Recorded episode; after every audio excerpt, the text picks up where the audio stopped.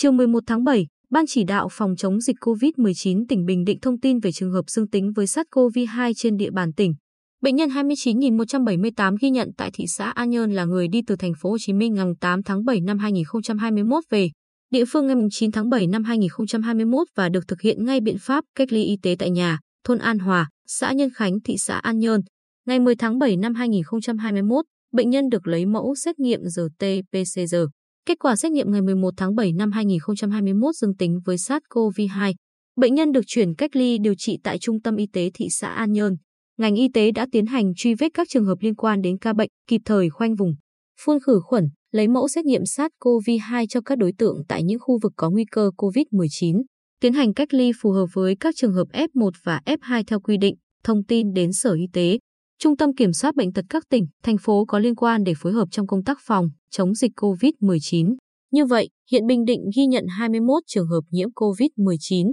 trong đó có 18 trường hợp ở thị xã Hoài Nhơn, một trường hợp ở huyện Phú Mỹ, một trường hợp ở thành phố Quy Nhơn và một trường hợp ở thị xã An Nhơn.